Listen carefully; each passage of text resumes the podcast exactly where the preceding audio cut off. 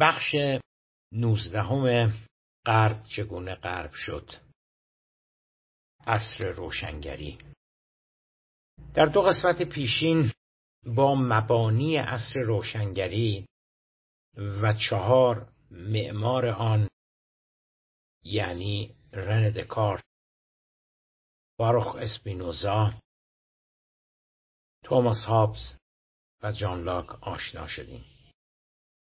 امشب می‌خواهیم بپردازیم به چهره پنجم عصر روشنگری.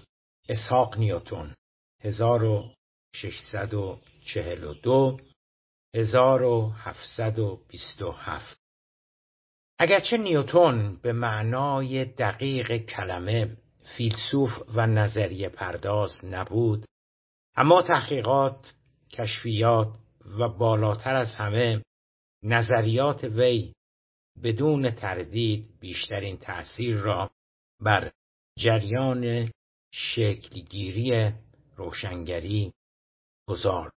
نقش نیوتون در اصل عینیت بخشیدن و محقق کردن ایده‌ای بود که دکارت در حدود نیم قرن قبل از او آنها را مطرح کرده بود. نیوتون و انقلابی که در فیزیک پدید آورد نشان داد که دکارت در توصیف یا درک جهان به عنوان یک ماشین عظیم مکانیکی خیلی هم به بیراه نرفته بوده بلکه توصیفش از هستی درست بوده. نیوتون توانست بنمایه نظریه دکارت مبنی بر حاکمیت یک مجموعه قوانین دقیق فیزیکی بر هستی و طبیعت را به اثبات برساند. او قوانینی که دکارت گفته بود هستند یا باید باشند را کشف کرد و به نمایش گذارد. سنگ بنای انقلاب عظیم نیوتون قانون معروف جاذبهش بود که فیزیک جدید را پایگذاری کرد بر اساس این قانون یا این اصل هر ذره از ماده در جهان هستی ذره دیگر را به سمت خود جذب می کند. نیروی جاذبه ای که این دو ذره را به سمت یکدیگر میکشاند نسبت عکس پیدا می کند با مجذور فاصله فیزیکی میان این دو جسم و نسبت مستقیم دارد با حاصل ضرب و وزنهای آن دو ذره. نیوتون پس از کشف خود اعلام کرد این قانون ثابت و خدش ناپذیر بوده و در تمام منظومه شمسی برقرار است. قانون جاذبه نیوتون و به ویژه گسترش آن به دنیای کهکشانها و کل منظومه شمسی در حقیقت گامی بلند به سمت اثبات یکی از باورهای محوری روشنگری بود. اینکه هیچ کنش و واکنشی هیچ حرکت و اتفاق فیزیکی در جهان هستی خود به خودی و تصادفی نیست بلکه تحت تأثیر اصول ضوابط و قوانین مشخص و معینی روی می‌دهد. بنابراین برای شناخت آن رویداد یا اتفاق بشر باید به قوانین و اصولی که آن را موجب شده دست یابد. به عبارت دیگر آن تصویر و تصور یک هزار ساله که رویدادها بر اساس تقدیر و قضا و قدر یا به صورت خود به خودی بر مبنای بخت و اقبال دعای خیر یا برعکس نفرین و جادو و تلسم ارواح خبیسه اتفاق میافتند حالا کنار می‌رفت و به جای آنها این تفکر می نشست که امور عالم همانند یک ساعت دقیق قانونمند است و از روی قاعده عمل می کند. کشف آن قواعد و قوانین هم بر عهده دانشمندان بود. به طب هر قدر که ما بیشتر می توانستیم آنها را کشف کنیم تسلطمان بر طبیعت و جهان پیرامونمان افزایش می‌یافت. نیوتون نیز به مانند دکارت در اساس به وجود خداوند قائل بود. اما همچون دکارت می گفت ذات باری تعالی در امور دخالت نمی کند خداوند به زعم نیوتون نه مسیر حرکت این سیاره یا آن یکی را تعیین می کرد و نه اراده می کرد که خورشید سر جایش بایستد یا سرعت حرکت سیارات کنتر یا تندتر شود. بعد از آشنایی با پنج معماری که ستونهای اصلی بنای روشنگری را پایگذاری کردند می‌رسیم به اندیشمندان و متفکرانی که آن را به تدریج تکمیلتر و تکمیلتر کردند. پیشتر گفتیم که روشنگری در نیمه دوم قرن هفدهم و عمدتا در انگلستان تولد یافت. توماس هابز جان لاک و اسحاق نیوتون هر سه انگلیسی بودند. اما جایی که نهال روشنگری میوه داد و به بار نشست در فرانسه قرن هجدهم و مشخصتر گفته باشیم در نیمه دوم آن قرن بود. در حقیقت انقلاب کبیر فرانسه در 1789 را می‌توان محصول یا میوه درخت روشنگری دانست. با همه زشتی ها و زیبایی های آن. بنابراین برای آشنایی با نسل بعدی رهبران روشنگری باید به فرانسه به قرن هیچدهم برویم. از جمله برجسته ترین چهره های فرانسوی روشنگری ولتر بود. 1694 1778 بهترین توصیفی که می‌توان از ولتر داشت آن است که بگوییم اگر رونسانس با نام لئوناردو داوینچی 1452 1519 و نهزت اصلاح دینی یا رفرماسیون با نام لوتر عجین شده اند روشنگری هم با نام ولتر چنین پیوندی برقرار می نماید او در سالهای پایانی قرن هفدهم در یک خانواده مرفه متولد می شود علا رقم جسه بسیار نحیف و لاغرش ولتر عمری نسبتا طولانی می کند و تا یازده سال مانده به انقلاب کبیر فرانسه در سال 1778 در قید حیات میماند. تنزنویسی و نوشته های هجایی ولتر همانقدر مشهور است که دیدگاه های سیاسی وی. او در نوشته های هجاییش اشراف اصحاب قدرت و کلیسا را بیرحمانه به تمسخر می‌گیرد و از این بابت بارها مورد تعرض آنان واقع می شود تا جایی که نهایتا کارش به زندان معروف باستیل و از آنجا هم به تبعید به کشور انگلستان می کشد. اوضاع سیاسی فرانسه ناآرام بود و تبعید وی در انگلستان سه سال بیشتر به طول نینجامید اما این سه سال تأثیر عمیقی بر وی گذارد مقدم بر هر امر دیگری او به شدت تحت تأثیر نظام دموکراتیک پارلمان آزادی بیان و حاکمیت قانون در انگلستان قرار گرفت تحت تأثیر جامعه انگلستان او نخستین اثر فلسفی سیاسیش را با عنوان نامه های انگلیسی به رشته تحریر درآورد. بخش قابل توجهی از این کتاب پیرامون نیوتون و جان لاک است. او سعی می کند تا اندیشه های این دو را به صورت قابل فهمتری برای مخاطبان فرانسوی توصیف کند. ولتر آنقدر از این دو چهره اصر روشنگری تأثیر پذیرفت که هر دوی آنان را بزرگترین نوابق تاریخ بشریت خواند. او در آثار بعدیش از جمله در کتابهای فرهنگ فلسفه، کندید، نوشته های تاریخی و نیز در مقالات کوتاهترش و بالاخره در اشعارش تلاش می کند تا آرای نیوتن و جان لاک را در خصوص حاکمیت قوانین ثابت بر جهان خردگرایی و تجربه به عنوان تنها ابزار رسیدن به دانش به اثبات برساند. ولتر بیشترین شهرت خود را مرهون دو چیز بود نخست دفاع بیچون و چرایش از آزادی فردی. او هیچ استدلالی را در ممانعت از حق آزادی بیان و آزادی اندیشه نمیپذیرفت و معتقد بود آزادی فردی چیزی بجز حق برخورداری از آزادی بیان و آزادی اندیشه نیست.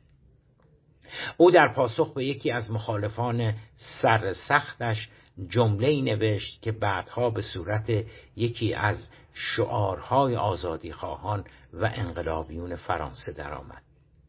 من با هیچ یک از عقاید شما موافق نیستم اما حاضرم تا پای مرگ از حق آزادی بیان برای شما دفاع کنم دومین ویژگی معروف ولتر مخالفت در حد انزجارش از فشار مذهب رسمی و متولیان رسمی شریعت علیه منتقدان دین بود. با اینکه در قرن هجدهم فشار و تعصبات کلیسا علیه مخالفان منتقدان و منحرفان و شکنجه و سوزاندن شیاطین و کسانی که متهم به جادوگری کفر و یا حلول شیطان در جانشان می شدن بسیار تقلیل پیدا کرده بود. اما لبه تیز بسیاری از نوشته های ولتر همچنان متوجه کلیسا و تعصباتش بود. نوشته های ولتر را که بعضا با تنز و حجو همراه می شدن می توان به لبه های یک قیچی تشبیه کرد. یک لبه علیه استبداد حکومتی و مذهبی و لبه دیگر مملو از ها و نظرات خردگرایانه دکارت و به ویژه نیوتون و لاک در رویارویی با استبداد سیاسی و دینی بود. نوشته های ولتر با استقبال گسترده انقلابیون و مبارزان فرانسوی روبرو شد. و عملا چرخ انقلاب را به حرکت درآورد و بر سرعت آن افزود. اگرچه ولتر یازده سال قبل از انقلاب فوت کرد اما بدون تردید نقش او در بیداری و رادیکال کردن بسیاری از مردم فرانسه علیه حکومت سلطنتی حاکم بر کشورشان بینظیر بود. او فقط در فرانسه نبود که با نوشتههایش فلسفه نظام سلطنتی به همراه مبانی فلسفی سیاسی اخلاقی و دینی آن را به چالش کشید. آثار او در بیرون از این کشور هم دست به دست می شدن و در جوامع دیگر نیز امواج نارضایتی از نظامهای سیاسی استبدادی را به راه میانداخت. اگر دکارت هابز نیوتون و لاک را معماران فکری روشنگری بدانیم. ورتر را باید توفخانه سنگین آن به شمار آوریم. نوشته های ولتر بنای حاکمیت های استبدادی و مطلقه اروپای قرن هجدهم را به لرزه درآورده بود. جدای از ولتر که یقینا سمبل روشنگری رادیکال در فرانسه به شمار می‌رفت دو متفکر دیگر فرانسوی دنیس دیدرو 1713 1784 و ژان لورن دلامبر 1717 1783 نقش برجسته هم در براه انداختن جریان روشنگری و هم در انقلاب آن کشور بر عهده داشتند. شهرت دیدرو و دلامبر در عین حال به واسطه تأسیس گروهی از متفکران فرانسوی بود که به اصحاب دائرت المعارف معروف شدند. اصحاب دائرت المعارف همانطور که از نامشان پیداست شماری از متفکران و فیلسوفان روشنگری در فرانسه بودند که به تدوین یک دائرت المعارف همت گماردند. تلاش اصحاب دائرت المعارف متوجه گردآوری خلاصه تمامی دانسته های علمی و فلسفی زمانه خودشان در یک کتاب بود. دیدرو و دولانبر از نظر فکری بسیار تحت تأثیر لیبرالیزم و خردگرایی ولتر قرار داشتند. در این حال هر دوشان به خصوص دیدرو از طرز فکر و نگاه رادیکال او هم تأثیر پذیرفته بودند. به عنوان مثال دیدرو در جمله‌ای که بسیار معروف شد نوشت تا زمانی که آخرین پادشاه با روده آخرین کشیش اعدام نشود بشر آزاد نخواهد شد.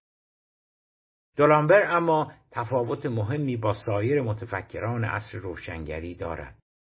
او ضمن آنکه همچون دیدرو و سایرین از خردگرایی لاک و شور و تقیانگری ولتر متأثر بود در عین حال آن احساس ناامیدی از عوام بیسواد که خیلی از متفکران عصر روشنگری دچارش بودند را نمیپذیرفت.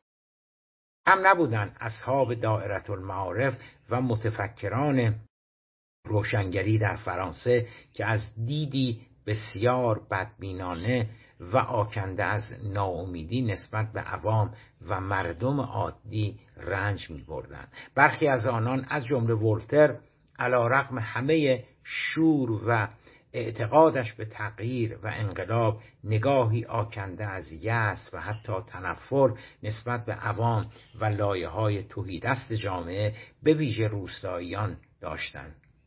از دید آنان این اقشار یا دست کم بسیاری از آنها درست به شو نبودند. جهل خرافه و تعصبات دینی در میان برخی از این اقشار آنچنان عمیق بود که راه نجاتی برایشان متصور نبود. یا دست کم بسیاری از متفکران روشنگری فرانسه اینگونه میاندیشیدند. دولامبر از این بابت تا حدودی با دیگران فاصله داشت. او می گفت باید روشنگری را به صورت جریانی جهانی درآورد. در صورت جهانی شدن خردگرایی این احتمال وجود داشت که بسیاری از اخشار و لایه های عوام جوامع را هم بتوان آگاه کرد. دولامبر می گفت به جای دست شستن از عوام و تسلیم این فکر شدن که آنها را هرگز نمی‌توان از جهل خراف پرستی و تعصبات به درآورد باید کوشید و به کمک تعلیم و تربیت آنها را هم آگاه ساخت. منطق دولامبر ساده بود. او معتقد بود که روشنگری را باید جهانی کرد. اما جهانی شدن خرد و آگاهی را مستلزم آگاهی بخشی و بیرون آوردن عوام از تاریکی و جهالت می‌دانست. روشنگری در انگلستان به راه افتاد و در فرانسه شکوفا شد. اما سایر جوامع اروپایی را هم تحت تأثیر قرار داد. به عنوان مثال در آلمان قرن هجدهم متفکران متأثر از نهضت روشنگری کم نبودند. یکی از برجسته آنها گوتولد لیسینگ 1729 1781 است. لسینگ در اصل یک کارگردان و منتقد تئاتر بود. در این حال مطالعات زیادی هم در فلسفه و هم در تاریخ داشت. اساس اعتقاد فلسفی وی این بود که هیچ مذهبی نمی‌تواند مدعی داشتن انحصار حقیقت باشد و در نمایشنامه مشهورش نتان عاقل نیتان وایز او می‌خواهد نشان دهد که انسانیت و پایبندی به اخلاقیات ارتباطی به اعتقاد دینی ندارد. و انسانهایی که به مذهب و آین خاصی اعتقاد ندارند می توانند همانقدر به اصول اخلاقی و رفتار شایسته پایبند باشد که دینداران هستند. لسینگ قائل بود که در طول تاریخ کسانی که واجد صفات اخلاقی بودند همانقدر در میان مسلمانان و یهودی ها ظهور کرده اند که در میان مسیحیان. حرف دیگر لسینگ آن بود که ادیان بزرگ آسمانی در حقیقت در یک مسیر تکاملی یا مکمل یکدیگرند. بنابراین اصرار بر این که فقط یکی از آنها درست است معتبر نیست. برابر و یکسان دانستن ادیان با یکدیگر و تمایز قائل نشدن میان آنها موجب گرایش یهودیان به عقاید لسینگ شد. یکی از مریدان وی متفکر برجسته یهودی قرن هجدهم آلمان موزس مندلسون 1729 1786 بود. مندلسون را به درستی باید برجسته در این متفکر یهودی عصر روشنگری دانست. افکار و آرای او کم و بیش در همان چهارچوب و باورهای متفکران مسیحی روشنگری قرار داشت او نیز چون مرادش لسینگ می گفت که تعهد به یک باور دینی لزوما فرد معتقد را شایسته تر و از نظر اخلاقی بالاتر از دیگران قرار نمی دهد. بلکه اعمال و رفتار انسان هاست که آنها را شایسته تر و از نظر اخلاقی برتر می سازد. این اعتقاد مندلسون عملا در تقابل آشکار با یکی از اصول بنیادین یهودیت قرار می گرفت که بر اساس آن یهودی ها به عنوان قوم بنی اسرائیل و فرزندان حضرت ابراهیم علیه السلام خود را قوم برگزیده می دانستند. او نمی توانست از یک سو بپذیرد که یهودیت ارجحیتی بر سایر ادیان ندارد از سوی دیگر قائل به این اعتقاد باشد که عدهای به نام فرزندان بنی اسرائیل قوم برگزیدهاند.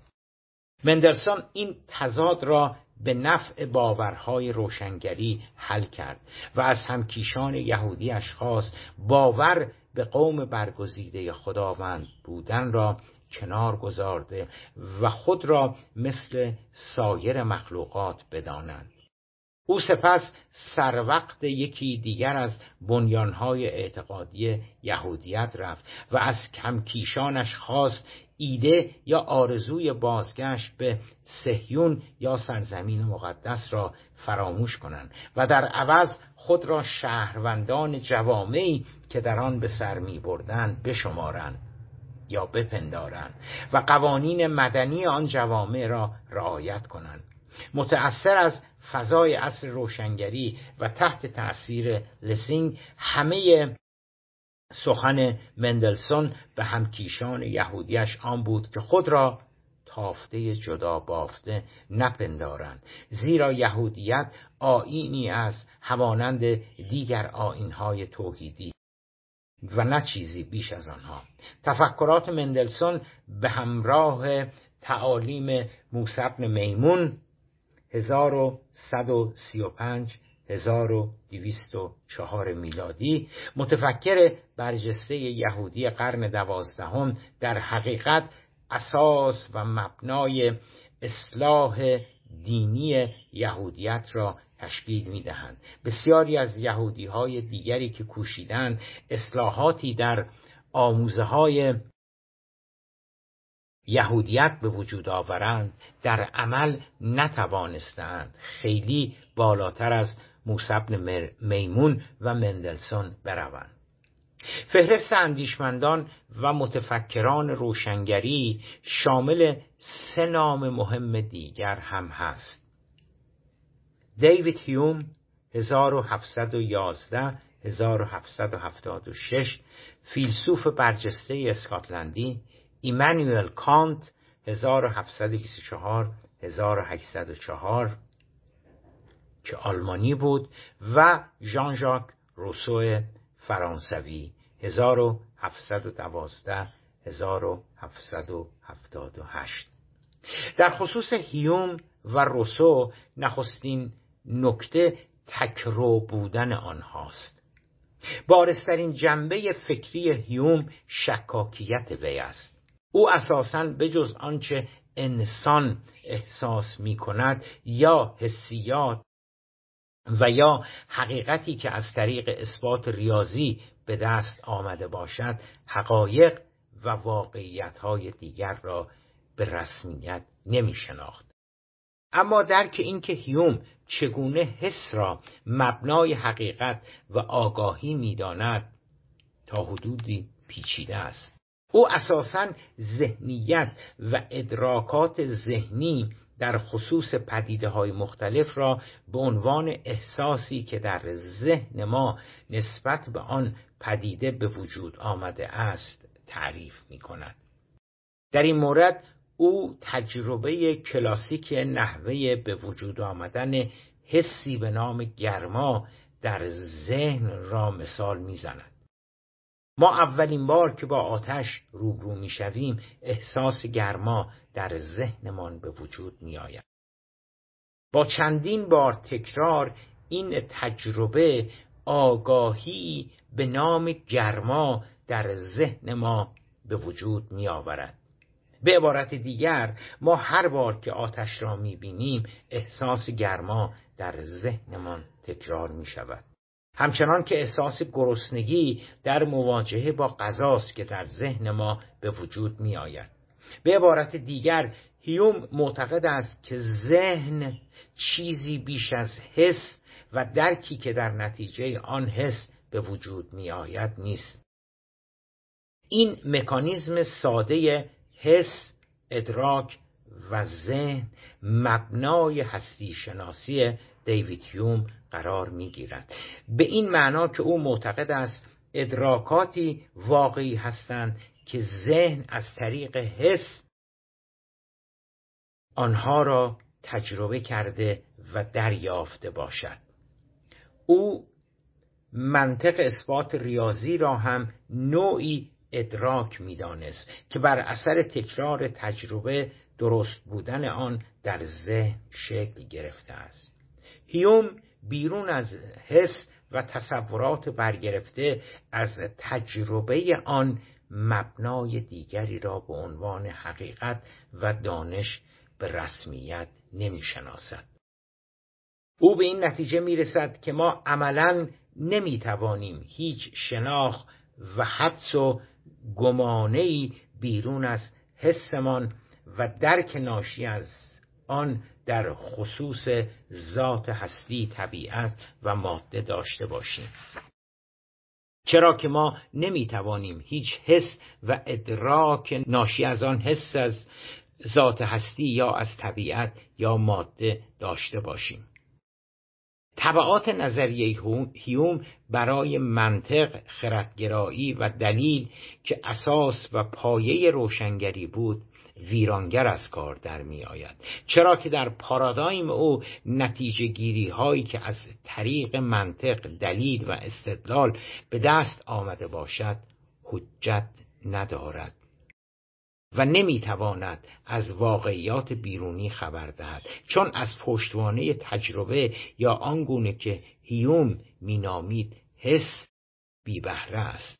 نپذیرفتن دلیل و به طبع آن نپذیرفتن خردگرایی یعنی نپذیرفتن اساس و بنیان روشنگری البته اهمیت هیوم برای روشنگری به واسطه اصرارش بر تجربه یا حس و آن را مبنای به رسمیت شناختن حقیقت دانستن بود که باعث اهمیت هیوم می شود. این اصرار به طب باورها و دانشهایی را که مبنای آنها سنت یا باورهای کلیسا و اعتقادات گذشتگان بود با بنبست یا دستکم تشکیک روبرو می ساخت. در این حال توبخانه هیوم فقط گذشته را ویران نمی کرد بلکه همانطور که گفتیم ستون خیمه روشنگری را هم عملا هدف گرفته بود